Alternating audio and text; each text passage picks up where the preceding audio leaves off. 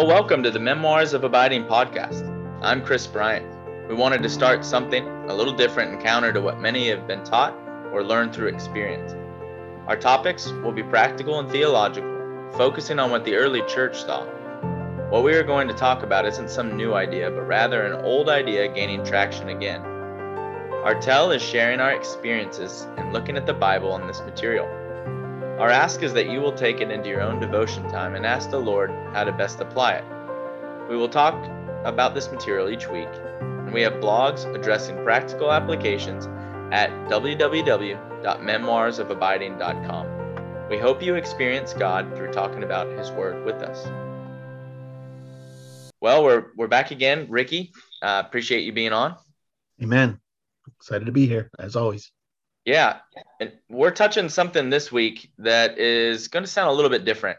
We're closing out the month of January on children, and we've already built this understanding. One is how we abide when our kids are hurting so that we don't try to take control, fix it, doing all that that feels innate inside of us. Then we talked about how Jesus taught abiding to the disciples. We brought out practical applications of that in our own parenting skills. Now, what I want to do is focus in on helping us to move our kids in the right direction towards abiding. So I've, I've named this one overcoming their defense mechanisms. When we talk about defense mechanisms, we mention it here or there throughout the podcast, but you know, those defense mechanisms that we talk about are someone's learned responses or innate natural responses to stimuli in their life that is meant to help protect them or respond to, to different things. Mean, there's probably a better definition that since you've studied in that area that could go. But one thing I want to make certain that everyone understands when we start this is that because everyone is so different and everyone has such different backgrounds, what we're talking about today is a generalized look at abiding in different situations in abiding and helping our kids through. But ultimately, this is individualized, and the work of the Holy Spirit is going to be the primary factor in, in helping healing a kid's heart. We're not claiming to have all the answers, but we're going to give some understanding and, and things that can give you a tool or a, maybe a, a place to start with the Lord and, and your own prayer and devotion as you focus on helping your kids through difficulties. I guess Ricky, is that is that a good way of saying it? I think so. I, I, I might I might you know just piggyback a little bit. There would be a, a, a, a long conversation if we were to try to demonstrate how to help children abide in the Lord in all situations because all families are not the same. Some families have a lot more problematic behaviors, whether that is the, you know, if you're thinking sinful type behaviors, or maybe there is illness or, um, or problems that stem from birth. Uh, there are any number of things that can complicate a household that would make abiding skills nuanced for those children. There's the understanding that some of the coping skills or defense mechanisms that we're talking about simply arrive with the children. Not everything is learned. You, you could have very mild parents who never yell at their children, who could have a child that you know, comes out, you know, kicking sure. and screaming and, you know, trying to terrorize the place. Or you could have, you know, a very compliant child when the parents are very volatile. And one could say, well, that's not always the case. And that's true. That's the whole point. Um, getting a definitive, normative, uniformitarian family notion is next to it. Well, it is impossible. So every little nuance introduces another avenue that has to be explored. So, at least in the beginning, we're going to be talking about typical types of situations, as we talked the last two weeks, if parents, Christian parents, abide well in the Lord Jesus, and the children are able to see the evidence of that, the change in their life, and the ongoing structuring of a very, very close walk with Jesus, not just Sunday and then next Sunday, that'll go a long way in helping children deal with their own defense mechanisms. But if there's separation in the household or abuse in any sort of way or or calamity enters that household through tragedy uh, not of anybody's choice or financial problems pop up. There are a lot of these types of stressors that introduce issues that might not fit the normative pattern that we might talk about. So i a little bit i think with those disclaimers um, i'll feel comfortable talking more about this particular topic just so people don't think one size fits all when it comes to children because with children god has given children a buffer, and the buffer's mom and dad.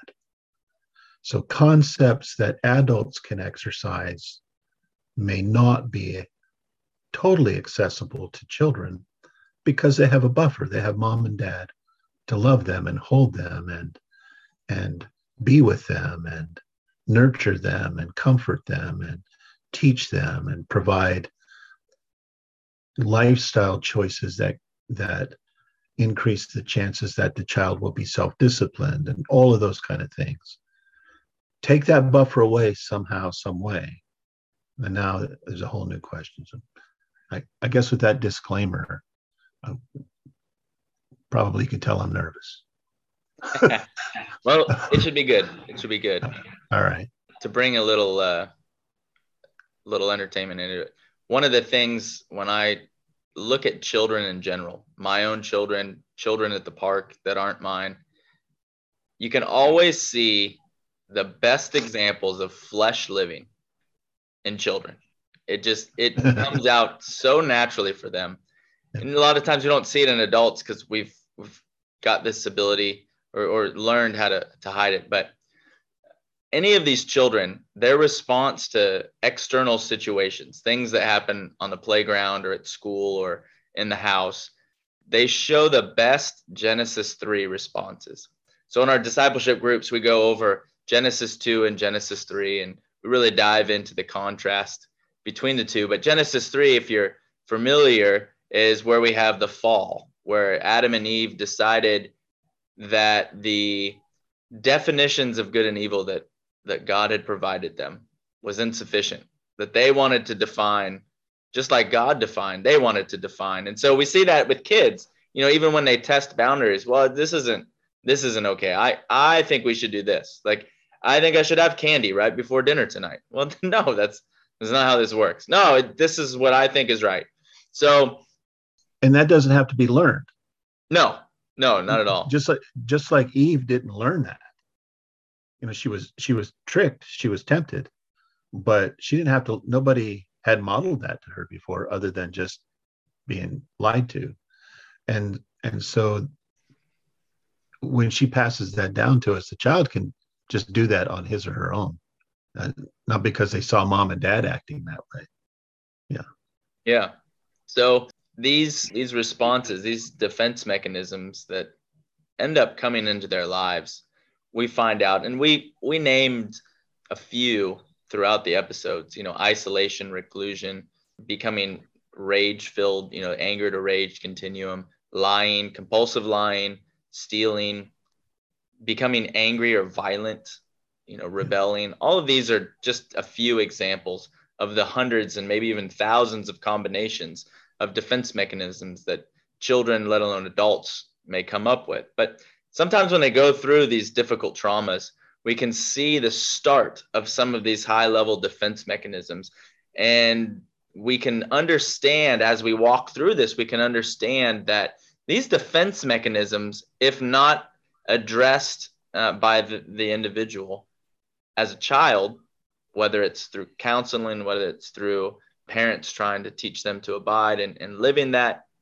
When they become adults, these can really turn into some toxic and even violent coping skills that can wreak havoc not only in their friendships, but with family members, with potential romantic relationships, coworkers at work, their relationship with the boss. All of these things can be just destroyed because these defense mechanisms that they put in place as a child never really found a more positive way of expressing and therefore they turned into these habits as an adult. So what we want to do first is to be able to identify some of these defense mechanisms and maybe as a parent if, if you're able to try to help your kid or, or help identify maybe what's the source that these these defense mechanisms are coming out. And if we can surround that with the word of god in that fashion but if we're not able to we can at least identify that that's something that our child has in their life. Yeah amen. You know th- th- sometimes it's not even destructive. Sometimes it can be quite helpful. You know the compliant child may very well learn that the pursuit of excellence maybe not even so much learn the compliant child may feel that the pursuit of excellence is his or her way forward in all in everything in life. And unchecked that becomes workaholism in adult life and a boss may applaud that behavior. But if it's a replacement for true meaning and purpose abiding in God, it becomes problematic sooner or later in one's life. And any any number of redemptive type of uh, defense mechanisms exist. They're actually redemptive in society, but ultimately they can be harmful to the individual and even to the close relationships because it's not really abiding. It's just plugging away, plugging away, plugging away, finding all my meaning in this thing. That when the day comes when they're no a, no longer able to produce the meaning through that, now they're in trouble. So parents, I think, have to begin at the point of being careful students of their children, asking questions. Why does Johnny do it this way? Sally does it this way what is the what's the driving direction of that child's heart that child's soul? By looking at the child i think they're fulfilling some biblical mandates like train up a child in the way that he or she should go. When they're old they will not depart from it. Or you know fathers train your children in the nurture and admonition of the Lord.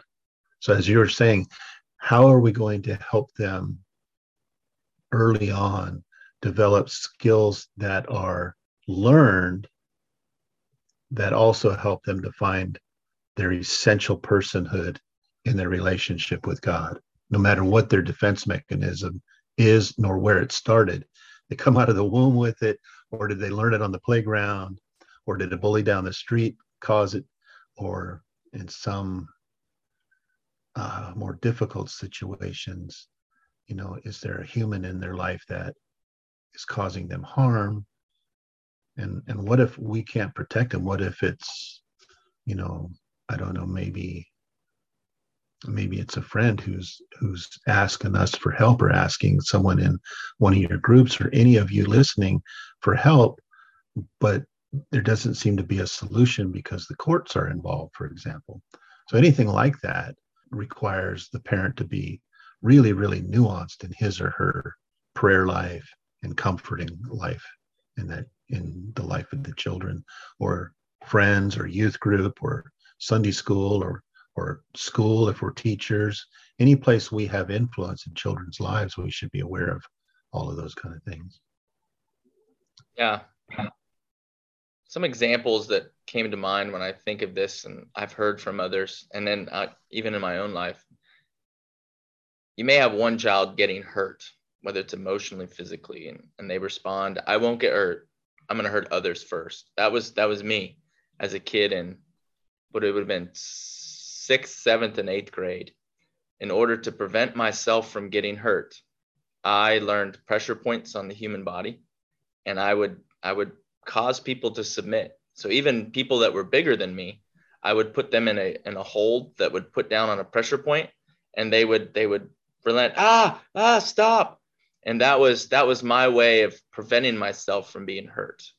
And I can't even go back and tell you what the, the the starting point was for that, but it was it was my defense mechanism that I would I would hurt others before I would ever be hurt. So you're saying suggesting that at school or the playground or in the neighborhood or whatever, uh, other children hurting you? That that kind of scenario, uh, bullies, that type of thing, and as a result, and then that ain't happening to me. Yeah, well, but it never happened to me. That it was almost oh. preemptive. Oh.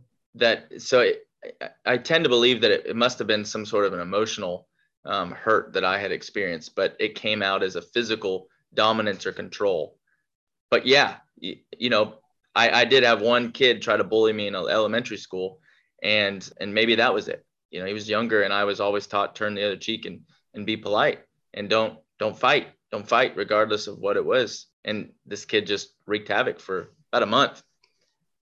Maybe that was it. You know, now that I think about it. But anyway, aside from that, you may have even a sibling, like a, an older sibling, just destroying a younger sibling. destroying. Um, yeah, and not in a fun way, but you know, like taking out all of the aggression yeah. that they receive yeah. at school or um, anywhere else on that one. You know, they they want others to feel. Maybe they want others to feel what they feel, so they make sure that everyone else in the room is feeling the anger or the sadness that that they feel, uh, or one child just screaming. Just you have no idea why they're screaming, but they're screaming over and over and, and the slightest thing might set them off. Maybe it's because they don't feel loved or they don't feel heard or seen. And so their way of responding is i'm going to make sure that everyone sees and hears me. And so they scream and they lose control so that maybe they're heard or seen. You know there's there's so many reasons that could be behind that and so many combinations. We don't know but there's thousands like i said of possibles uh, possible combinations of defense mechanisms that a child's mind might use to protect itself. And well well the, the fact that you mentioned there could be a lot of them is sometimes easily explained by well one kid might be very aggressively screaming all the time right? Whether or not he or she hears screaming in the household isn't always you know at in play. It could just be that's you know what they decided to start doing, though it wasn't really a decision, wasn't a conscious decision. It's just boom shakalaka. That's their their go-to. Whereas another child could be so compliant that he or she is quiet, pensive, uh, not not assertive, right? And so tends to look withdrawn and then maybe pressured it by mom, dad, school teacher, coach, or whatever hey, come on, come on, come on, come on. When that person's temperament, personality, whatever we want to call it, drives them to a different type of defense mechanism. I just stay over here and remain quiet, you know, like, yeah, yeah. like the church mouse, nobody will notice me. That continuum, you know, uh, somebody yelling, somebody hardly ever speaking up, that continuum demonstrates that these kind of flesh based behaviors and attitudes all demonstrate the fall. They all demonstrate that we have, the mankind has fallen from the grace of God. And we are seeking meaning and purpose, significance and security through our own body our mind our thinking our emotions our attitudes even even even the way our body itself feels you know does it feel energized does it feel at peace all of those things are all a person comes into the world with and they'll use every bit of that to feel safe to feel in, in control of the world. Yeah. Add on top of that a sin nature from the Yeah. fall and the curse of that. Yeah. Yeah. Yeah. Yeah.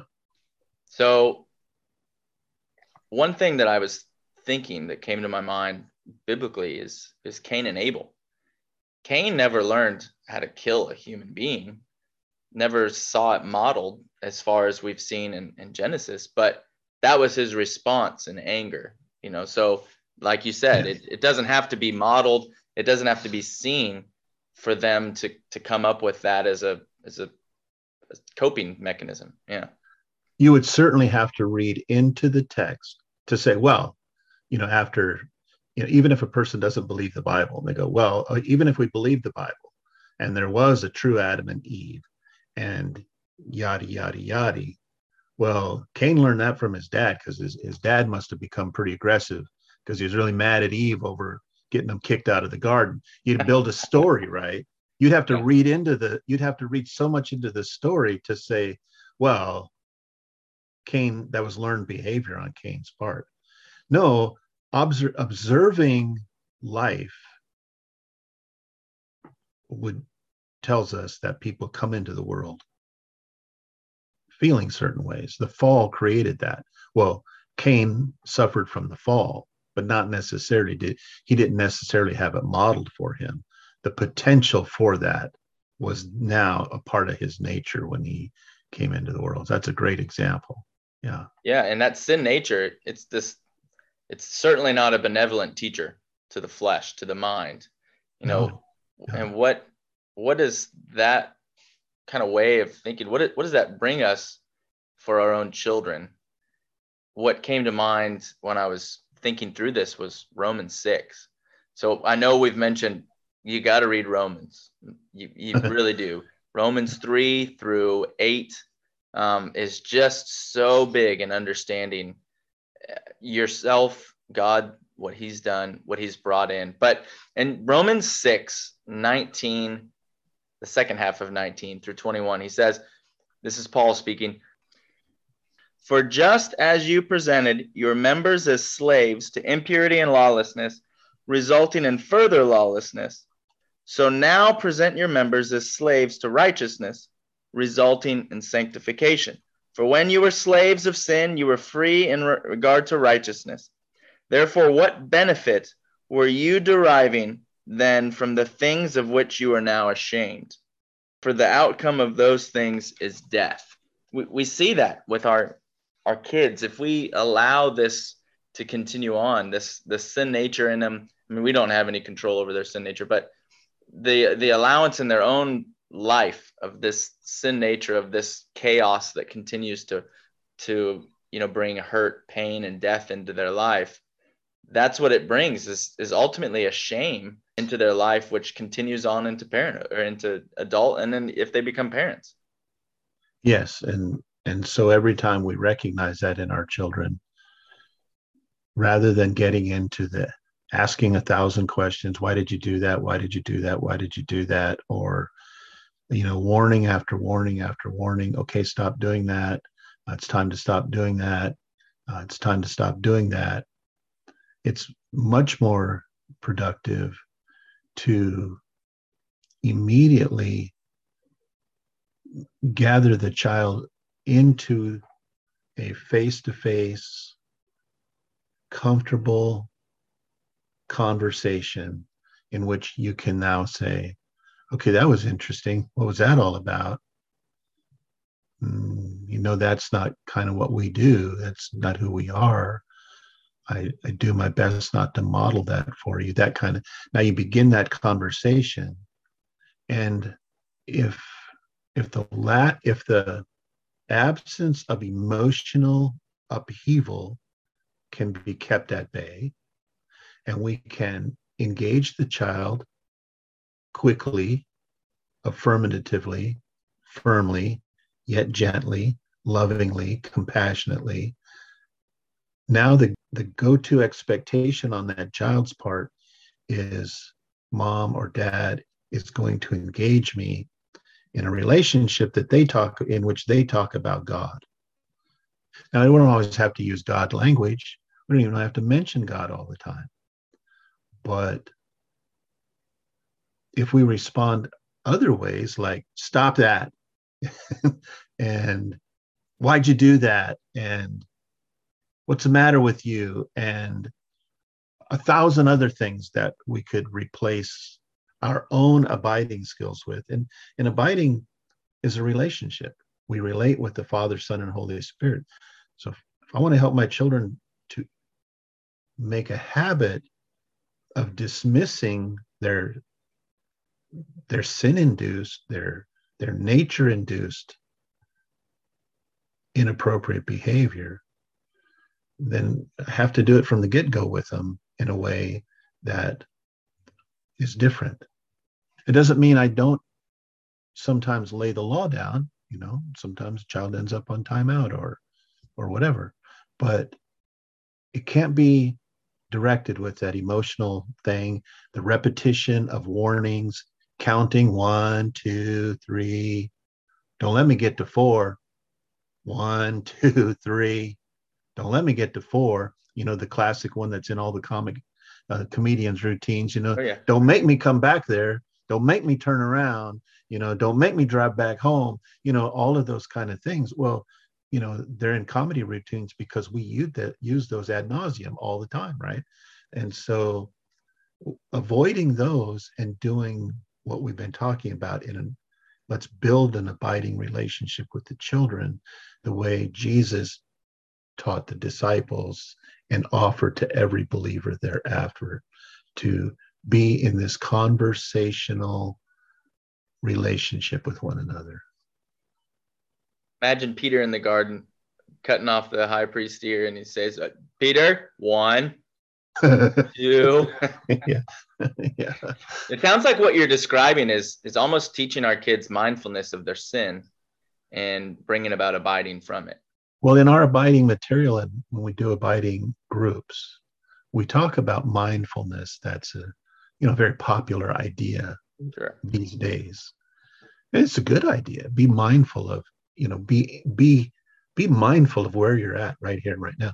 Well, there's no better way of being mindful than to be in the presence of God and to be illuminated by the truth of God, to be in the moment with God. Uh, if that's that, you know, that's yet another definition of abiding, right? So if I'm doing that, and then the kids start off with one of those defense mechanisms that puts them in control, puts them in the driver's seat rather than anything else other than he or him or herself, him or herself, we're offering them something entirely different than what most children have been offered in the world today or throughout time, I think. Yeah. Let's ask this question then. We have this question and we ask, how do we apply all of this stuff? We've we've asked it plenty of times, but how do we apply all we've talked about with discipling our kids, abiding in our lives when they're having those full flesh responses to trauma? How do we do that in order to help them overcome their defense mechanisms? Or a better way, how do we help point them to the better way of life we see in the Bible? Or as Paul says, to point them to the liberation from sin and from them becoming enslaved to God, which results to sanctification. That's the, the next verse in Romans 6, verse 22. Now, how do we connect them in a general sense to that? Obviously, depending on the age, a four or five year old starting out at the the ones and twos and the counts is you know not counting like you were just talking about but in the mathematical sense i have to teach them the numbers first. Then i can teach them sum. I can teach them subtraction. I can teach them multiplication and division as they get older and eventually to algebra. And it's the same thing for us but how do we how do we even start that off with all of these other environmental factors in mind Well, I think what we've been talking about, modeling and then doing it with them in the moment. So then then I think it breaks down into two categories. One is just daily routine of living, right? There's we're doing that as we go through the day or go through the time with them. Then the second category is when it flares up, when the defense mechanism flares up, when a teaching moment becomes necessary, when a disciplinary moment becomes necessary.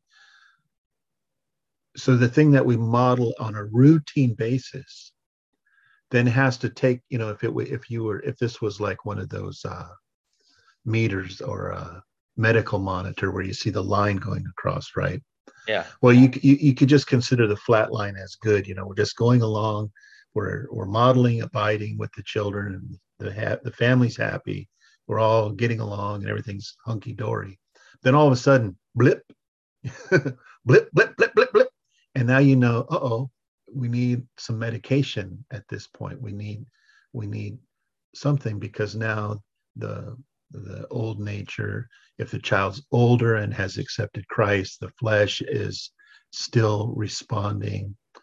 Then at that moment in time, what can I do to bring us back to the normal state of abiding? Well, Jesus prayed, Jesus utilized the word of God, Jesus stepped away from all the commotion.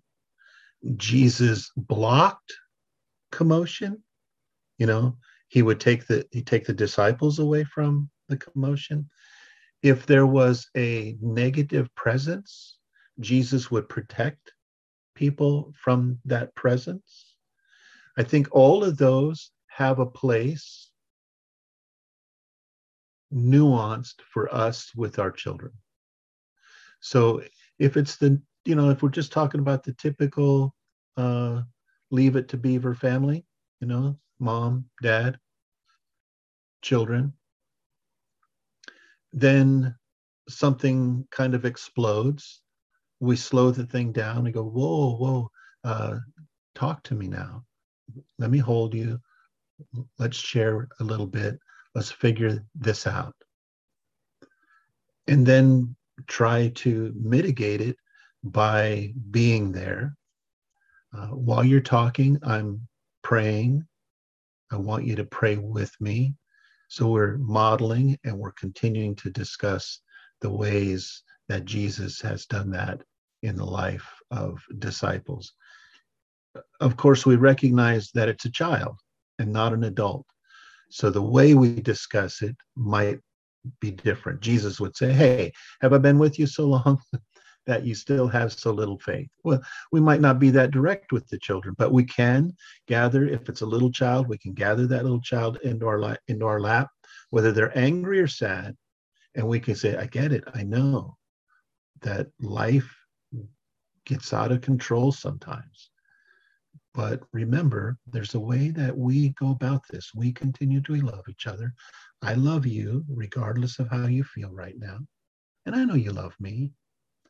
Now, somebody, a lot of people would be going, yeah, right, like that's actually going to work. Well, it depends on how consistent we are and how early we begin to do that, you know. And so when we first started this this particular session, we both said there are there there's a caveat to all this. There's nuances to all of this, um, because what I just said, while that works in in the norm, it might have to be nuanced a little bit or a lot, depending on the nature of the flare up, the severity of the flare up. Or if I'm not the parent, if I'm a, a, a helper, a teacher, I might have to pray for them from a distance. If it's possible, I might have to somehow figure out how to rescue them you know? So again the first the first part of what i just shared i think makes sense across the board. Jesus would stop what was going on and he would pray. He would stop what was going on and he would share the word of god. He protected the disciples from overexposure. He didn't you know, he didn't seek to embarrass them. later when later when they were more seasoned he would call them out in public. You mentioned peter you know in the garden. So maybe later on there'd be times where we actually call it an, an older child or a teenager you know hey i know we're in public and you might not be used to this but you better start getting used to it because this is life. Let's talk about it right here on the street corner you know that kind of thing and and and then he and then he would also protect by blocking the negative influences that were taking place and and demonstrate that this is not a good thing. This is not healthy for anybody so like when he would deal with the, the pharisees he dealt with them in a way that protected everybody around. So if there's an outside influence if there's a, learned behavior that the child learned from somebody else. We talk about it we discuss it we we help them to see. So you haven't you know like in when in my case when my kids were little i would be able to say you never saw your mama do that and i don't do that. Uh, where'd that come from? You know what? You don't even have to tell me where where it came from. Maybe you don't know. It's not really important. Here's what is important. You know you're in my arms now and we're chatting about this and we're talking about this uh, it's just not kind of the thing that we do. And a lot of people i think are going to consider what we're saying as pie in the sky but i think probably just because it hasn't been given an opportunity. With the actions that we're talking about again maybe that works for your child maybe it doesn't.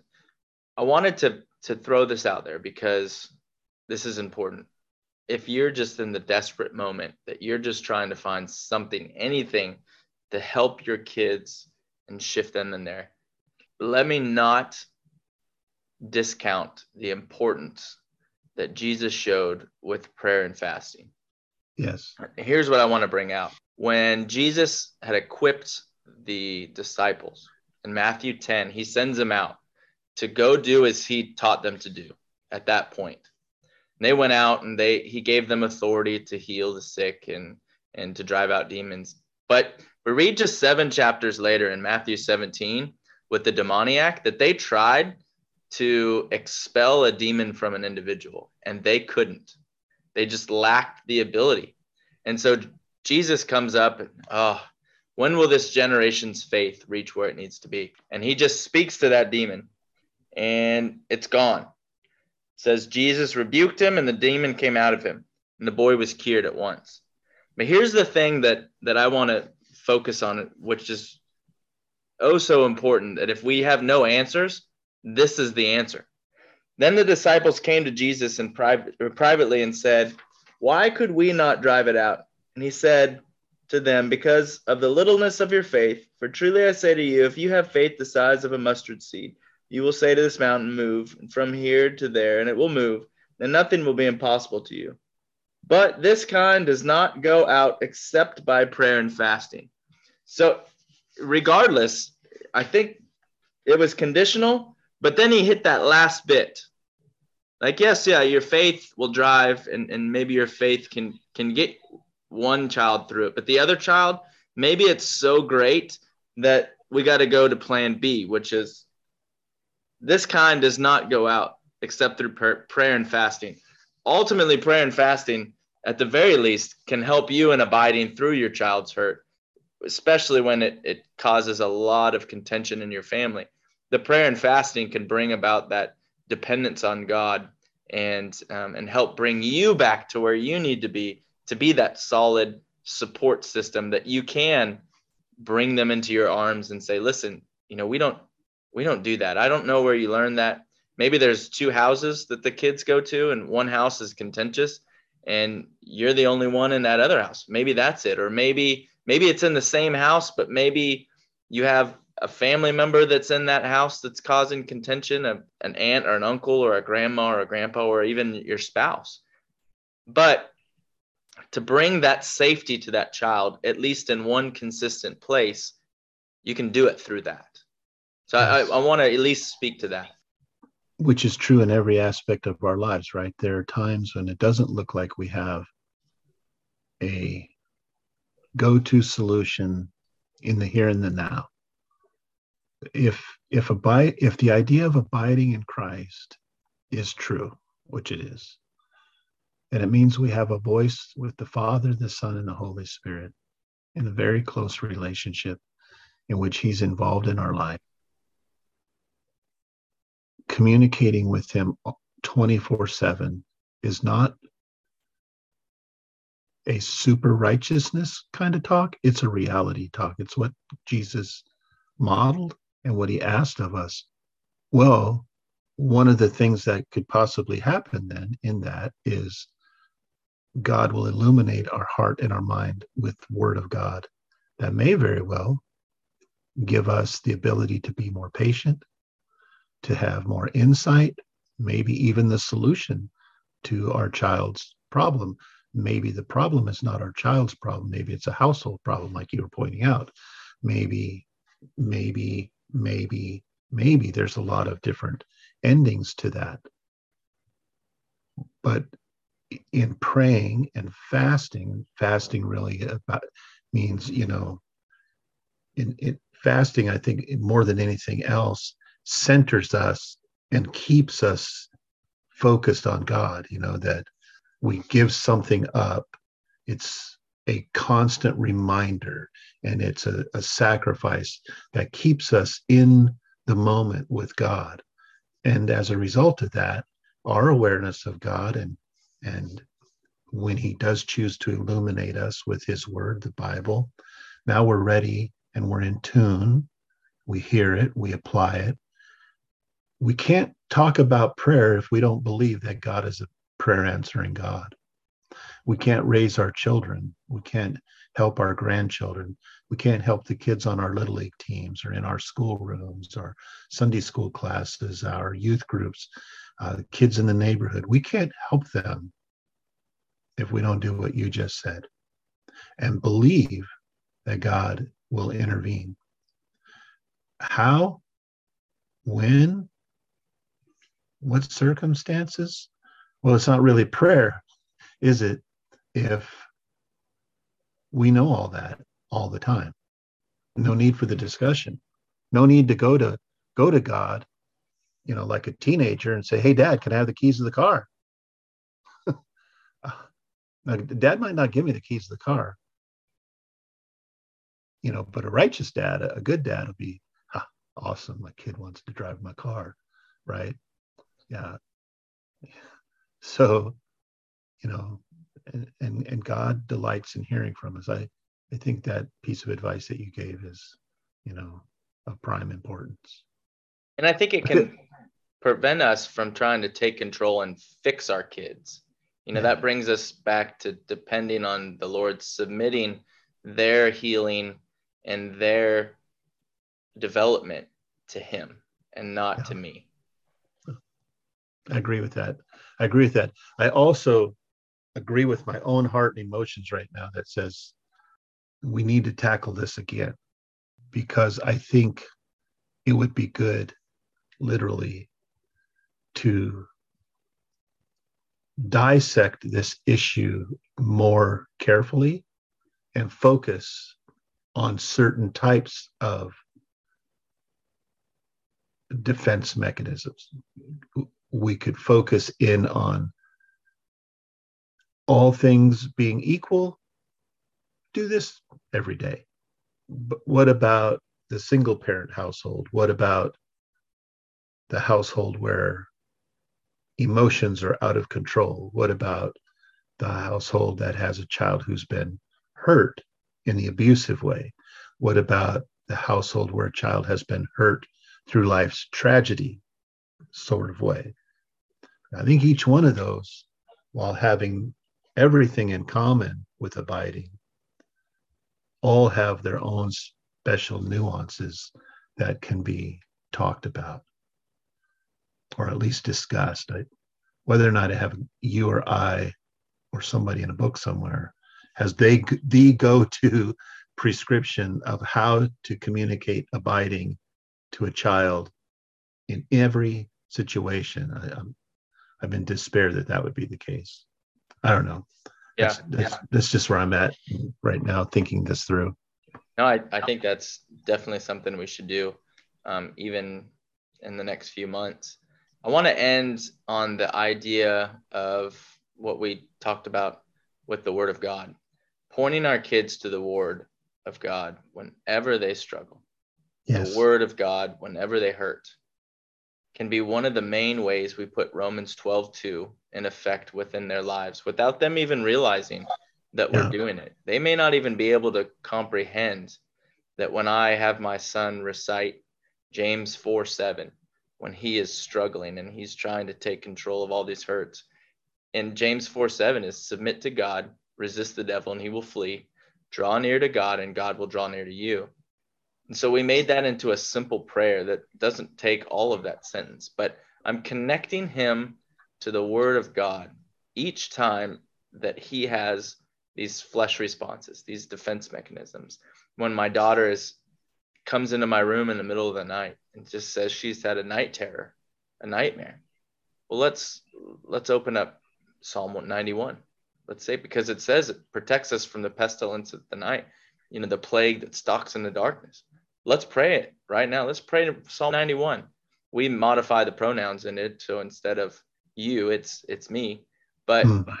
but it's it's doing those actions in our kids' lives that put God's word number one at the, the key answering position. And we connect them to scripture.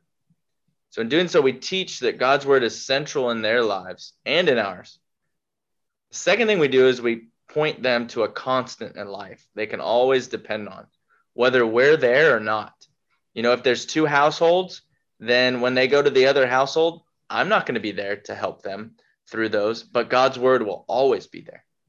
You know, if if they're at school, I'm not going to be there to help them when a bully's on the playground or when a kid insults them, but God's word will always be there, especially when we help them hide it in their hearts. And so, in broken homes and homes with one parent, in unconventional homes run by a non-parent, all of these in a child's life can be inconsistencies. And we've talked about all the different backgrounds that someone could go through. They're all inconsistencies in a child's life. But even in a two parent home, like you were talking about, where events happen, one parent may be called on a business trip, or maybe one gets deployed. You know, you and I both served, and and there may be a time where we had to go. I'm sorry, I, I don't want to leave, but I've got to go. Or sickness can come in there. We've, we're in the age of COVID. Before that, it was whatever the disease was and the disease before that and all of those things can creep into our lives cancer these are all consistencies that can cause a child to resort to more defense mechanisms our job when we look at deuteronomy 6 and, and we look at the scriptures is to teach our kids the fundamentals of god's word so that when they have the full revealing of who god is through the holy spirit then they go oh all of this stuff you've been teaching me all along that's kind of been helpful. Now I get it. And and we bring them into that abiding relationship before they're they're even comprehending that they're abiding or that they're learning the foundations of abiding. It's their anchor. I love the way you put that before they're even aware that we're doing it. So, you know, you're not talking about a quote unquote Bible verse memory program. Um, you're not talking about a regimented, you read your Bible today, you know, for 10 minutes.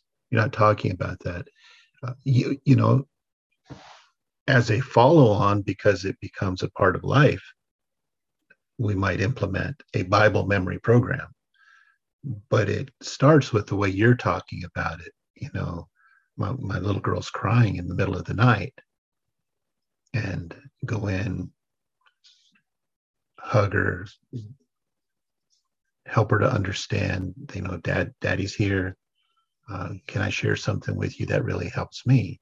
And then you you look at the psalm and and then you said, let's let's just use this as our prayer tonight, and let's change the let's, let's change the pronoun to make it me personally, you personally, and that's a beautiful thing. That's not that's not shoving the word of God down their throat. That's not a memory program, that is the warp and woof of life incorporated into the truth of God. just as by as the Bible tells us over and over again to to do. So yeah, I think that's really good. Yeah. Well, um, I think we covered a, a good bit of ground here, and I definitely am going to put this on the schedule to to come back to this. I think this is a big one, especially in our, our kids, but we can relate it in our own lives too, which is which is why this is so key in our our own abiding. But just wanted to reemphasize God's God's word, abiding in our own relationship. Those are going to be big in our helping our children through any situation, whether it's a trauma, through joy, teaching contentment. All of that comes from us living the, the life that God's called us to. So, as we close this out, we want to end with an important scripture that reminds us to abide in Him. John 14 23. Jesus answered and said to him, If anyone loves me, he will keep my word, and my Father will love him, and we will come to him and make our abode with him. As you walk through this week, we encourage you to review the scriptures and themes we talk about and ask the Holy Spirit to team up with you to bring this information to life personally in your walk. Thanks for listening and God bless.